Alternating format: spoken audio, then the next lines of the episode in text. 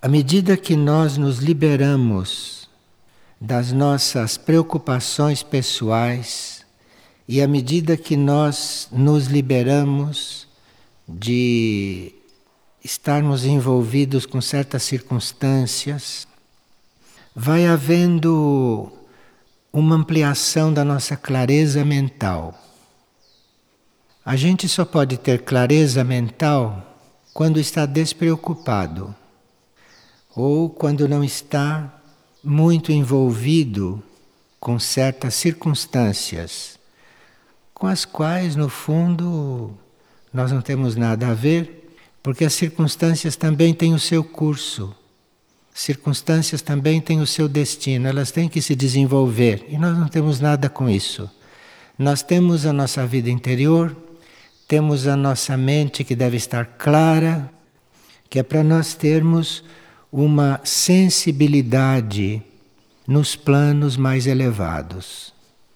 Então, se a nossa mente não estiver clara, não estiver livre de preocupações, de problemas supérfluos, humanos, destas coisas todas, então a nossa mente vai ganhando em clareza.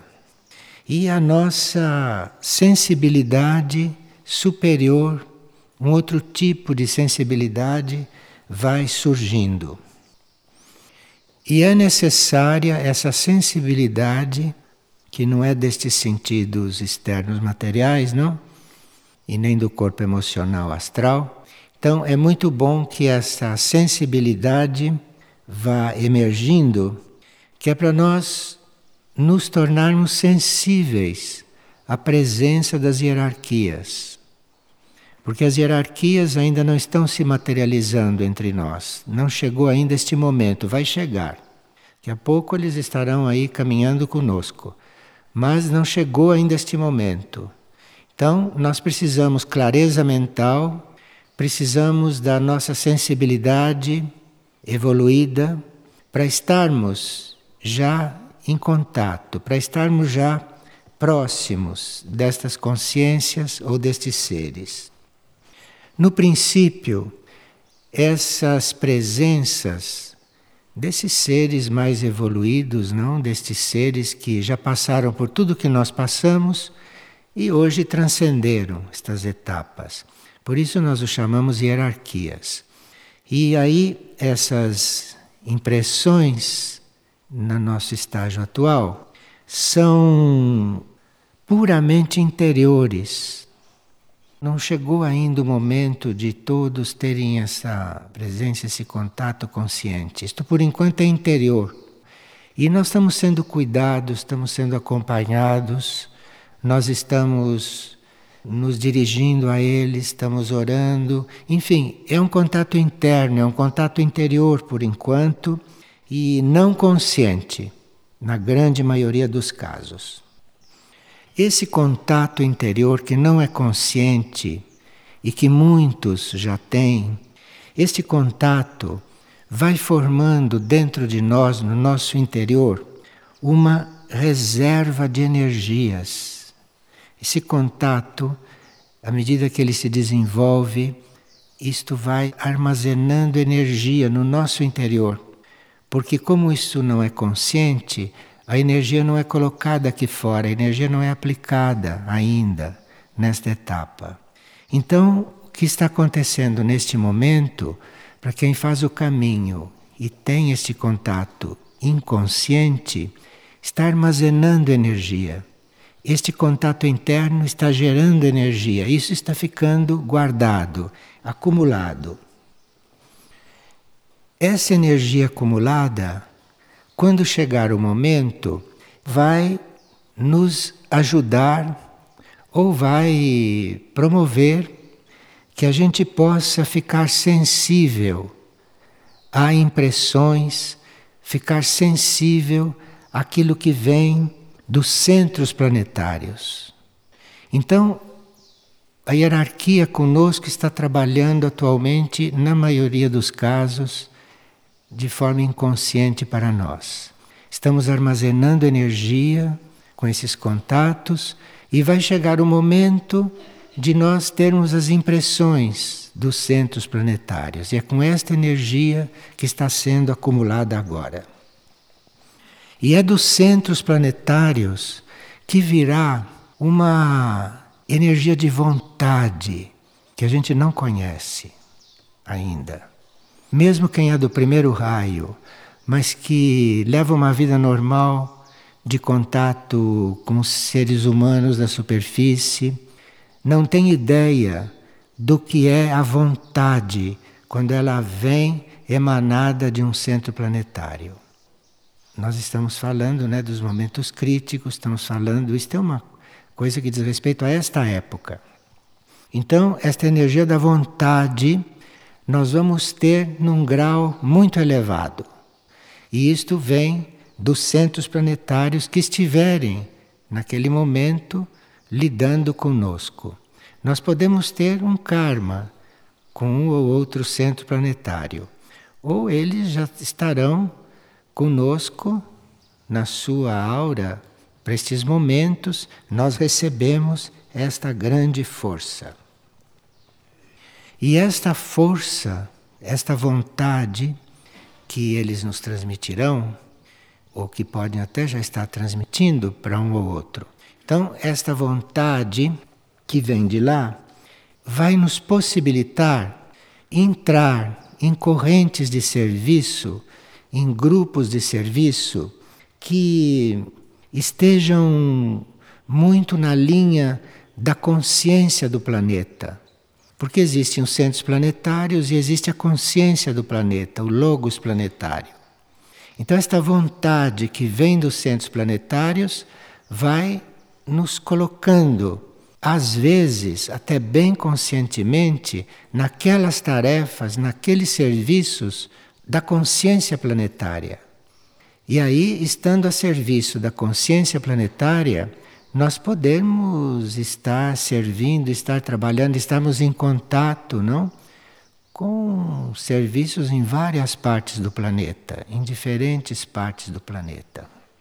E aí, dependendo da nossa preparação, dependendo do nosso processo de doação, do nosso grau de entrega ao serviço, então nós podemos sim participar e colaborar em âmbito planetário. Então é muito importante nós estarmos trabalhando a nossa sensibilidade. Estamos trabalhando nós ficarmos sensíveis a essas impressões, porque isto vai ser muito fundamental nesses momentos críticos e quando estivermos a serviço. É tão importante que nós fiquemos afinados, que fiquemos sensibilizados pelos planos internos, pelos planos superiores de consciência que nós estamos agora trabalhando para instalar o monastério formalmente no plano físico. Figueira é um monastério, todos nós fazemos parte deste monastério, mas esta situação está nos sugerindo formalizar este monastério no plano físico também. E como já foi anunciado algumas vezes, a Casa Espelho, lá em F1, seria um núcleo do monastério feminino e as mulheres iriam servir lá na Casa Espelho. E a Casa do Pátio seria o núcleo masculino. Então, os homens que forem se dedicar a esta esse monaquismo, os homens ficariam na casa do pátio, as mulheres na casa espelho, e nós veríamos então as pautas desta convivência e as pautas deste trabalho em comum, desse serviço em comum. E todo o resto da figueira ficaria como hoje, não é? Este monastério geral misto, onde as pessoas vêm como vêm agora, mas nós teríamos esses núcleos especiais aqui dentro, esses núcleos mais concentrados, onde haverá uma pauta de vida, de vida diária mesmo. Isso tudo está sendo visto, isso está sendo manifestado e como é algo que deve ser amadurecido também, que deve ser motivo de reflexão interna para todos vocês, isto à medida que for ficando claro, vai sendo comunicado, assim como nós estamos fazendo hoje.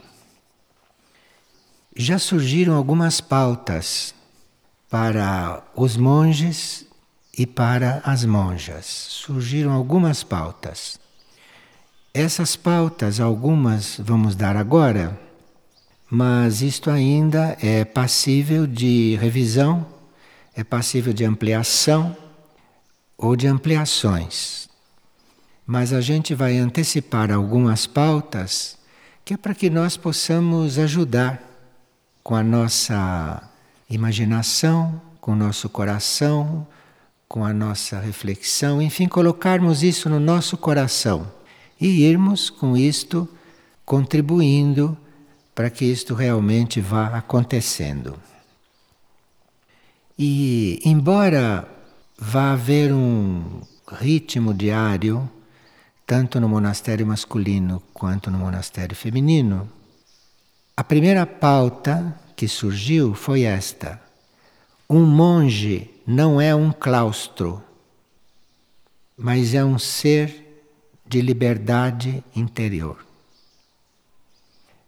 Essas pautas, nós precisaríamos entrar em contato com elas e colocá-las para o nosso interno, porque elas vão se desenvolvendo. Cada um de nós vai ampliando a visão interna à medida que for estudando e se dedicando a estas pautas. Então eu vou repetir a primeira que surgiu. Um monge não é um claustro, mas é um ser de liberdade interior. Então, muitas vezes, nós sentimos uma disciplina externa e essa disciplina externa pode até limitar certos movimentos inúteis nossos. E isto não quer dizer que a gente seja prisioneiro, é o contrário. Quanto menos movimentos supérfluos nós temos, quanto menos inutilidades fizerem parte da nossa vida, quanto menos coisas imaginárias, fantasias, inutilidades, quanto menos isto existir, mais liberdade interior nós sentimos. Então, isso é uma das interpretações desta pauta. E pode haver outra se nós estivermos já focalizando outros pontos. Então, embora haja uma disciplina externa, embora os monges estejam em dois locais físicos, participando sim de outras tarefas, eles não estão numa clausura, não estão fechados, mas estão numa liberdade interior muito grande porque ninguém está controlando o que se passa dentro deles. E quanto mais estiverem concentrados na sua proposta, na sua tarefa, quanto mais estiverem identificados com essa tarefa monástica, que é de ter a mente única, é de ter Deus como ponto central da sua mente, das suas emoções, do seu trabalho físico, não? Você é um monge, né, também. Então, ele está ali em plena liberdade interior. Isto é, o seu ser interior, a sua parte interior, tem ampla liberdade de crescer, de se conduzir, de se dirigir, não? E em contato com esta hierarquia, tem toda a liberdade para ser o que tiver de ser. A segunda pauta já diz respeito ao trabalho do monge e da monja. Um monge é quem olha o seu próprio espelho de debilidades. Isto é, ele está sempre diante das suas fraquezas. Ele está sempre consciente das suas fraquezas, das suas debilidades. Ele precisa ficar consciente disto, porque ele precisa aprender a pedir ajuda pedir ajuda na direção correta. E para que ele tenha essa possibilidade de pedir ajuda na direção correta, ele precisa ter muito claro quais são as suas fraquezas, quais são as suas debilidades. Então, diante desta pauta, nós estamos vendo que nesses monastérios deve haver um ritmo de vida no qual nada permanece encoberto. Porque se alguma coisa ficar encoberta, as pessoas não podem estar diante das suas fraquezas. Suas fraquezas estão escondidas. Porque nós erramos muito, né? Como sabemos. Nós mais erramos do que acertamos. E se começamos a mascarar isto, nós não temos esta visão correta de nós mesmos. Então não sabemos exatamente como nos trabalhar. Então ali nada deve ficar encoberto. Nós devemos estar olhando no espelho das nossas fraquezas e das nossas debilidades. Isso não quer dizer que as pessoas fiquem desanimadas. Isso é uma tarefa de quem está na humanidade terrestre. Isso é uma tarefa é ficar diante das próprias limitações para poder transcendê-las, para poder resolvê-las, para poder purificá-las, dependendo do caso. A terceira pauta diz o seguinte: um monge é um aprendiz. Desde as coisas mais simples, desde as coisas mais principiantes, até o infinito. Isto é muito antigo, né? Porque os antigos é que diziam que nós estamos sempre aprendendo. Mesmo quando somos anciãos, estamos sempre aprendendo. Nós estamos aprendendo no infinito, eternamente aprendizes. Então, um monge é um aprendiz. Desde o princípio, quer dizer, desde as coisas mais simples até o infinito, até as coisas maiores. E se vocês observarem, desde as coisas mais simples nós temos que aprender alguma coisa. Dos nossos menores gestos, nós estamos vendo que temos muito que aprender. Em nome da harmonia, da pureza, em nome do caminho da perfeição, enfim. Então, nas menores coisas, desde as menores coisas até o infinito, nós temos o que aprender. Então, temos na pauta que não vai haver nenhum monge, nenhuma monja que já esteja pronto, que seja maduro, que já esteja completo, que já possa ensinar os outros como é que faz as coisas, porque ele também é imperfeito, ele está a caminho. Enfim, esses monges e essas monjas deveriam ter uma consciência muito clara de que estão a caminho, que não chegaram em ponto nenhum, que não realizaram coisa nenhuma, eles estão a caminho. E o importante é se manter no caminho, o importante é não ralentar o passo, é estar a caminho, mas estar a caminho com toda a sua vontade. Esta vontade que vem, inclusive, da sua alma, da sua mônada, mas vem também dos centros planetários que nos doam esta vontade naquele nível, naquele ponto, naquela proporção que nós pudermos recebê-la. Então, o monge é um aprendiz. O monge não chegou a lugar nenhum. Ninguém precisa ficar vaidoso ou precisa ficar achando que é melhor do que os outros ou que é uma pessoa especial porque está no monastério.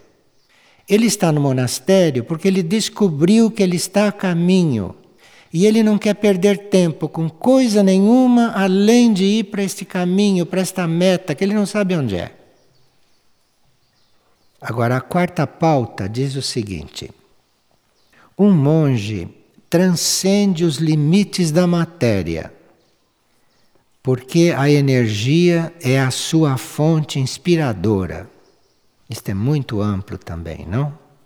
Porque transcender os limites da matéria, isto entre tantas coisas, quer dizer também que nós não temos que ficar limitados às nossas possibilidades atuais. Porque estamos num corpo material denso, porque o nosso corpo tem um ritmo muito mais lento do que, por exemplo, o nosso corpo espiritual, né, que está lá no nível espiritual, nosso corpo de luz, nem se pode comparar esses ritmos. Mas este monge está limitado a este grau de matéria no qual nós estamos. E ele é monge para transcender esses limites, não é para confirmar esses limites. Então, nós estamos, por exemplo, caminhando. Estamos a caminho. No plano físico, estamos com o pé no chão, dando passos. Você não tem que confirmar isto. Tudo que é material denso, você não confirme. Você está ali naquela situação, naquela condição, mas não confirme isso, porque senão você não vai poder nunca levitar. Você não vai poder nunca erguer-se desse chão. Será que nós precisamos ser um santo? Só os santos que podem levitar? Será que é isto?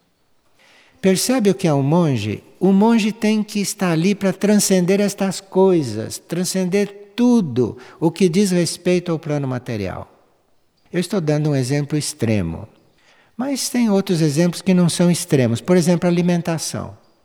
Todos os nossos condicionamentos alimentares, ali é lugar para transcender tudo isso, acabar com isto. E outros condicionamentos, não só alimentares, mas ritmos de vida, não é? Costumes, hábitos, tudo isso é para ser transcendido. Nada disso serve para quem está no caminho para quem está caminhando. Quem está no caminho muda de hábitos várias vezes por dia. Você ficar num hábito mais do que momentos não é de monge isto. Isso é de pessoas como nós, não como monges. Então, transcender a matéria é para isso que ele está ali. Transcender a matéria é superar a si mesmo, e matéria não é só coisa física. Matéria é também emoções, são sentimentos desses humanos, são pensamentos concretos, da mente concreta, tudo isso é matéria, tudo isso é material. E o monge está ali para ir transcendendo tudo isso e modificando tudo isto. E ou ele purifica um hábito, um pensamento, um sentimento, ou ele está no estágio de purificar, então ele está ali para purificar. Ou ele está ali para transmutar, este é outro grau. Ou ele está ali para sublimar. Depende do que ele precisa resolver. Então tem coisas que nesse transcender os limites da matéria, tem coisas que são para ser purificadas. Essas são simples de ver. E nós podemos nos ajudar, nós podemos ser espelhos uns dos outros. Se formos verdadeiramente monges, podemos ser espelhos um dos outros e com muito amor podemos ajudar o outro a ver no que que ele tem que se purificar. E nós podemos ter isso no coração com uma resolução tão grande que nós inconscientemente podemos ser instrumentos de purificação para um outro. Mesmo que a gente não tenha consciência, a gente pode ser um instrumento para a purificação dele. Vocês lembram daquela frase de Paulo, não? De Tarso, que dizia: Eu não faço o bem que quero e faço o mal que eu não quero. Isto acontece muito nos monastérios. Nos monastérios de verdade, acontece muito isto. Então, mesmo que eu não queira, eu ponho o outro à prova. E mesmo que ele não queira, ele a uma certa altura me põe à prova. E eu não tenho que perder a clareza diante disso. Porque se um está me pondo à prova, ele está me ajudando. Ele não é um inimigo meu. Ele não está errando. Porque não há erros no universo. Não há erros no universo. Se Ele está me pondo à prova, eu tenho que agradecer. Ele está me ajudando na minha purificação. E Ele mesmo pode não ter consciência até que ponto Ele está me ajudando. Ele pode não ter nem consciência do que está fazendo naquele momento. Mas como ali, através da vida, através da união, através da prática comum das coisas, através da mantralização, através da oração em comum, isto vai acontecendo. Isto vai acontecendo e nós vamos participando, mesmo inconscientemente, dos processos dos outros e os outros do nosso processo. Então fica uma vida muito unida. Fica realmente uma vida em comunidade, ou melhor, em irmandade, se estiverem todos bem conscientes disso.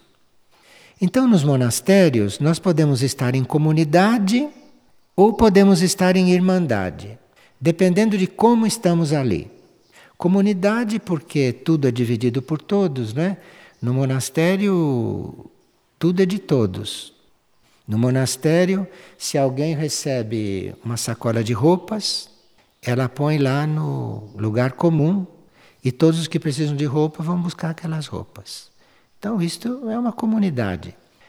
Todos uh, têm direito a todas as coisas, as coisas são repartidas, são divididas. Isto é uma comunidade. Isto é básico, fundamental ali. Agora, irmandade, aí já é outro plano.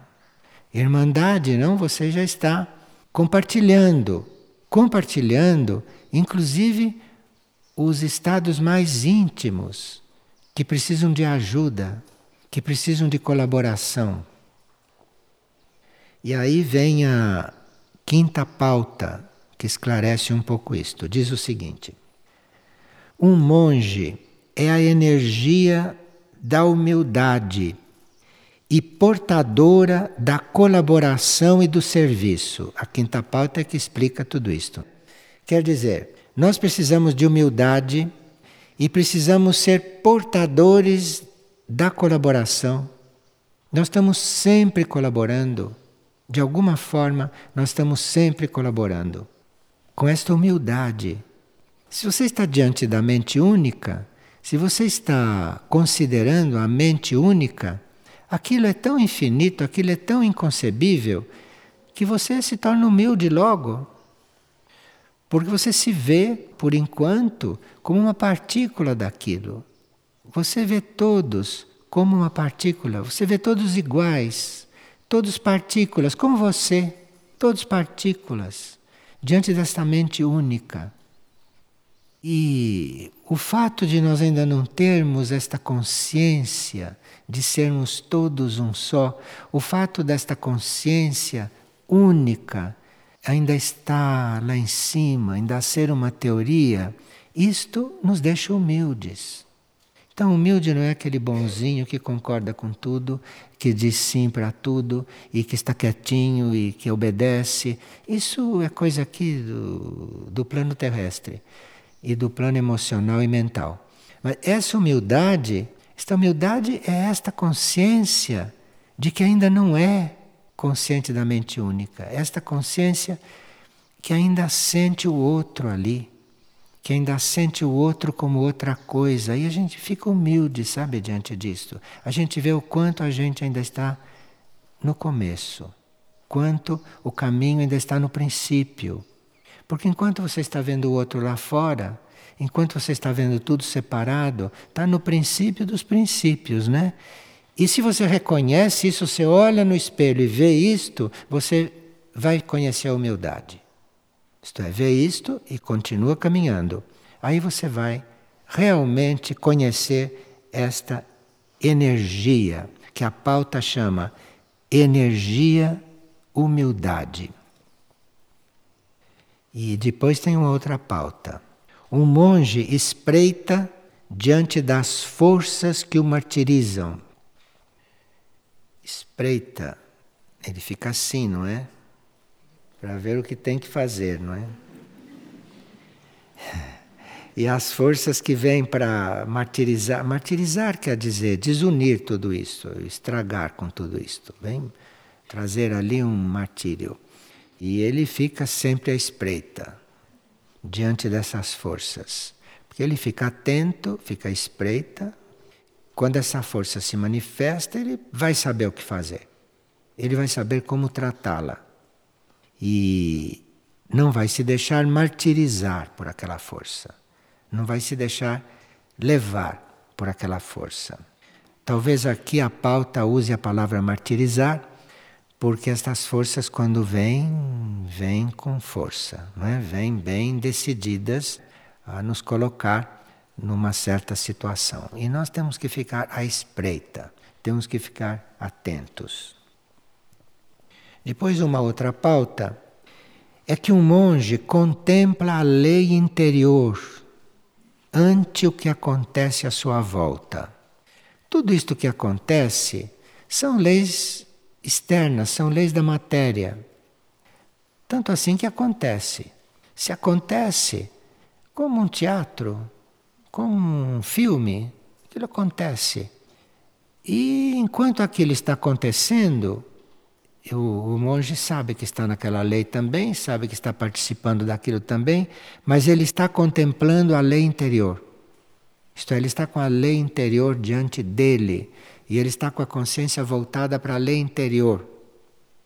Então, enquanto nós estamos aqui, nesta sala, eu falando, vocês ouvindo, um se abanando, outro caminhando lá fora, nós estamos nestas leis externas, estamos nesses movimentos externos, mas devemos estar contemplando a lei interior, devemos estar contemplando o mundo interior, devemos estar buscando qual é a lei interior que neste momento está representada no que está acontecendo comigo agora. Tem que ter uma lei interior em mim. Eu estou vivendo uma lei interior. Eu não estou vivendo só esta lei da matéria. Não estou vivendo só leis materiais, leis físicas, leis mentais, leis astrais. Eu estou vivendo uma lei interior também.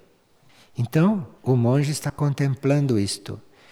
Contemplando quer dizer não está procurando isto com ansiedade. Contemplar é uma coisa quase estática, aparentemente. Ele não está ansioso, não está com pressa, não está preocupado, não está com raiva de si próprio porque não está conseguindo. Todas essas coisas de quem está antes do princípio e nem começou ainda. Então, ele está em atitude de contemplação diante da lei interior.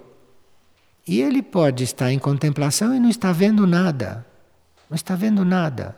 Ele pode estar ali entregue à contemplação e está numa escuridão, está vendo nada, não está compreendendo nada. Essa é a situação ideal para ele.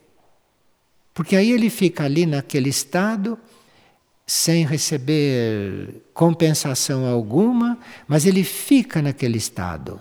O importante é ele ficar naquele estado, porque aí ele caminha rápido. Ele não se distrai nem com aquilo que ele vê interiormente. Porque o que a gente vê interiormente pode ser uma grande escola, como é, mas pode também nos distrair muito. Então, essa contemplação na escuridão é muito importante. E o monge tem que aprender a contemplar a lei interior, não é? Enquanto acontece tudo à sua volta. E mesmo sem ter consciência total da lei interior, se ele está contemplando a lei interior, mesmo sem ver nada, ele não vai ser atingido pelo que acontece em volta como todo mundo é atingido. Ele vai ficando numa outra situação diante daquilo que acontece em volta. As coisas acontecem porque elas têm que acontecer, elas têm o seu curso. Eu estou contemplando a lei interior, eu estou buscando essa lei interior. Isto é, estou ampliando a minha consciência. E aqui tem uma pauta que já diz respeito à irmandade.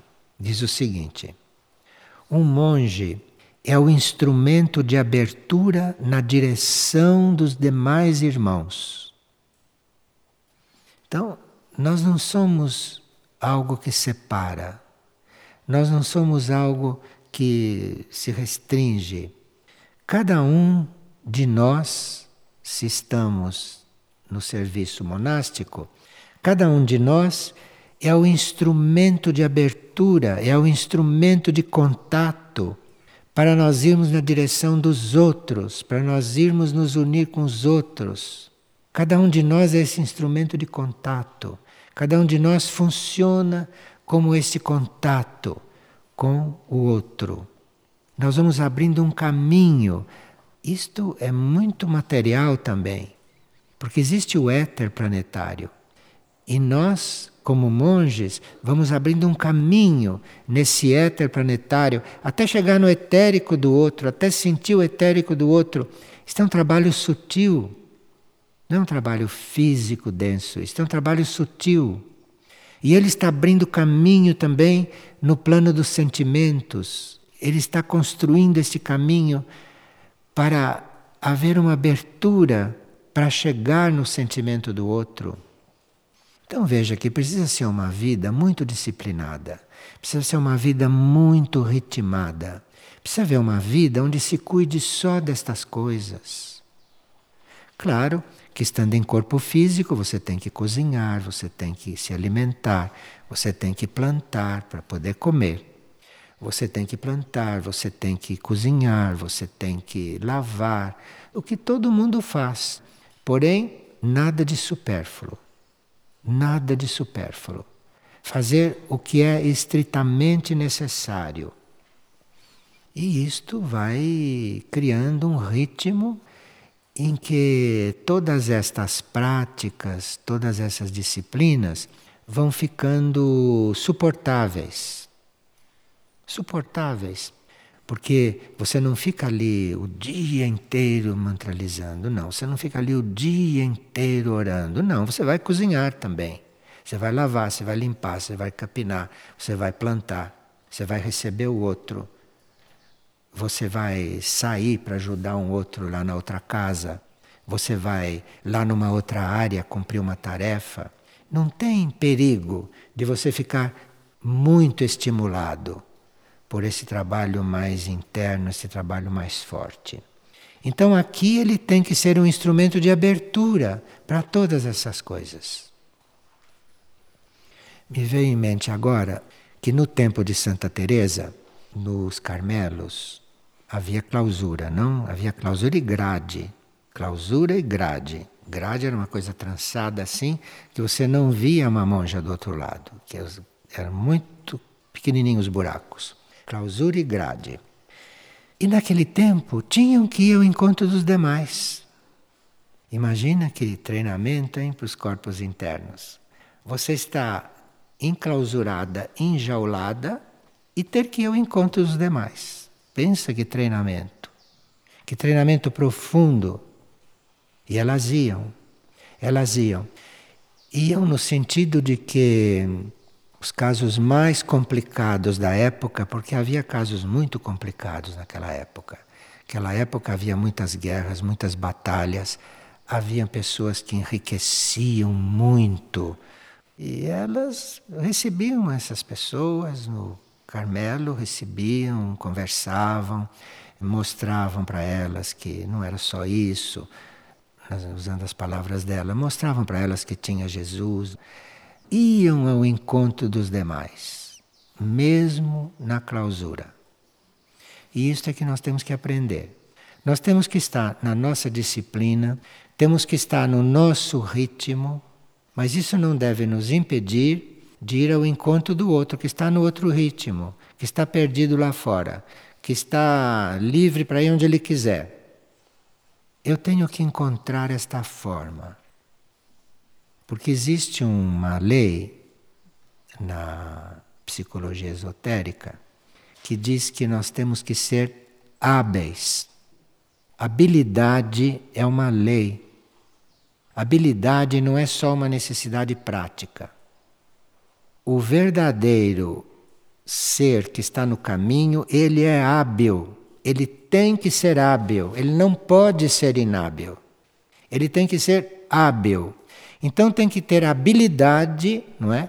Para você mexer com certas coisas. Tem que ter habilidade. Não é com a força, não, que se chega em certas coisas. Em algumas é, não tem dúvida nenhuma. Mas nem todas. Em muitas coisas tem que chegar com habilidade, tem que fazer com habilidade, não é? E é isso que está dizendo aqui. E a pauta seguinte explica um pouco isto. Diz: um monge é a ovelha que pasta nas regras do seu superior.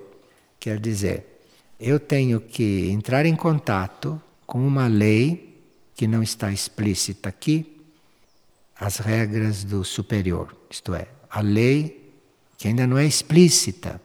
Eu tenho que buscar esta lei que eu ainda não conheço, não é?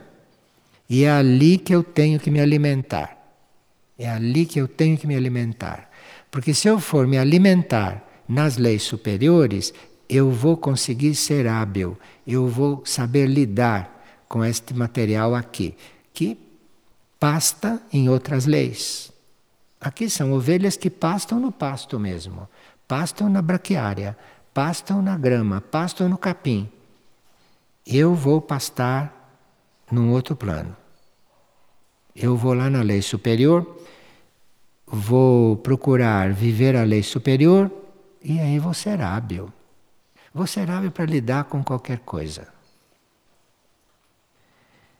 Agora, aqui tem uma pauta, é a seguinte: é essa que nós temos que descobrir o que é.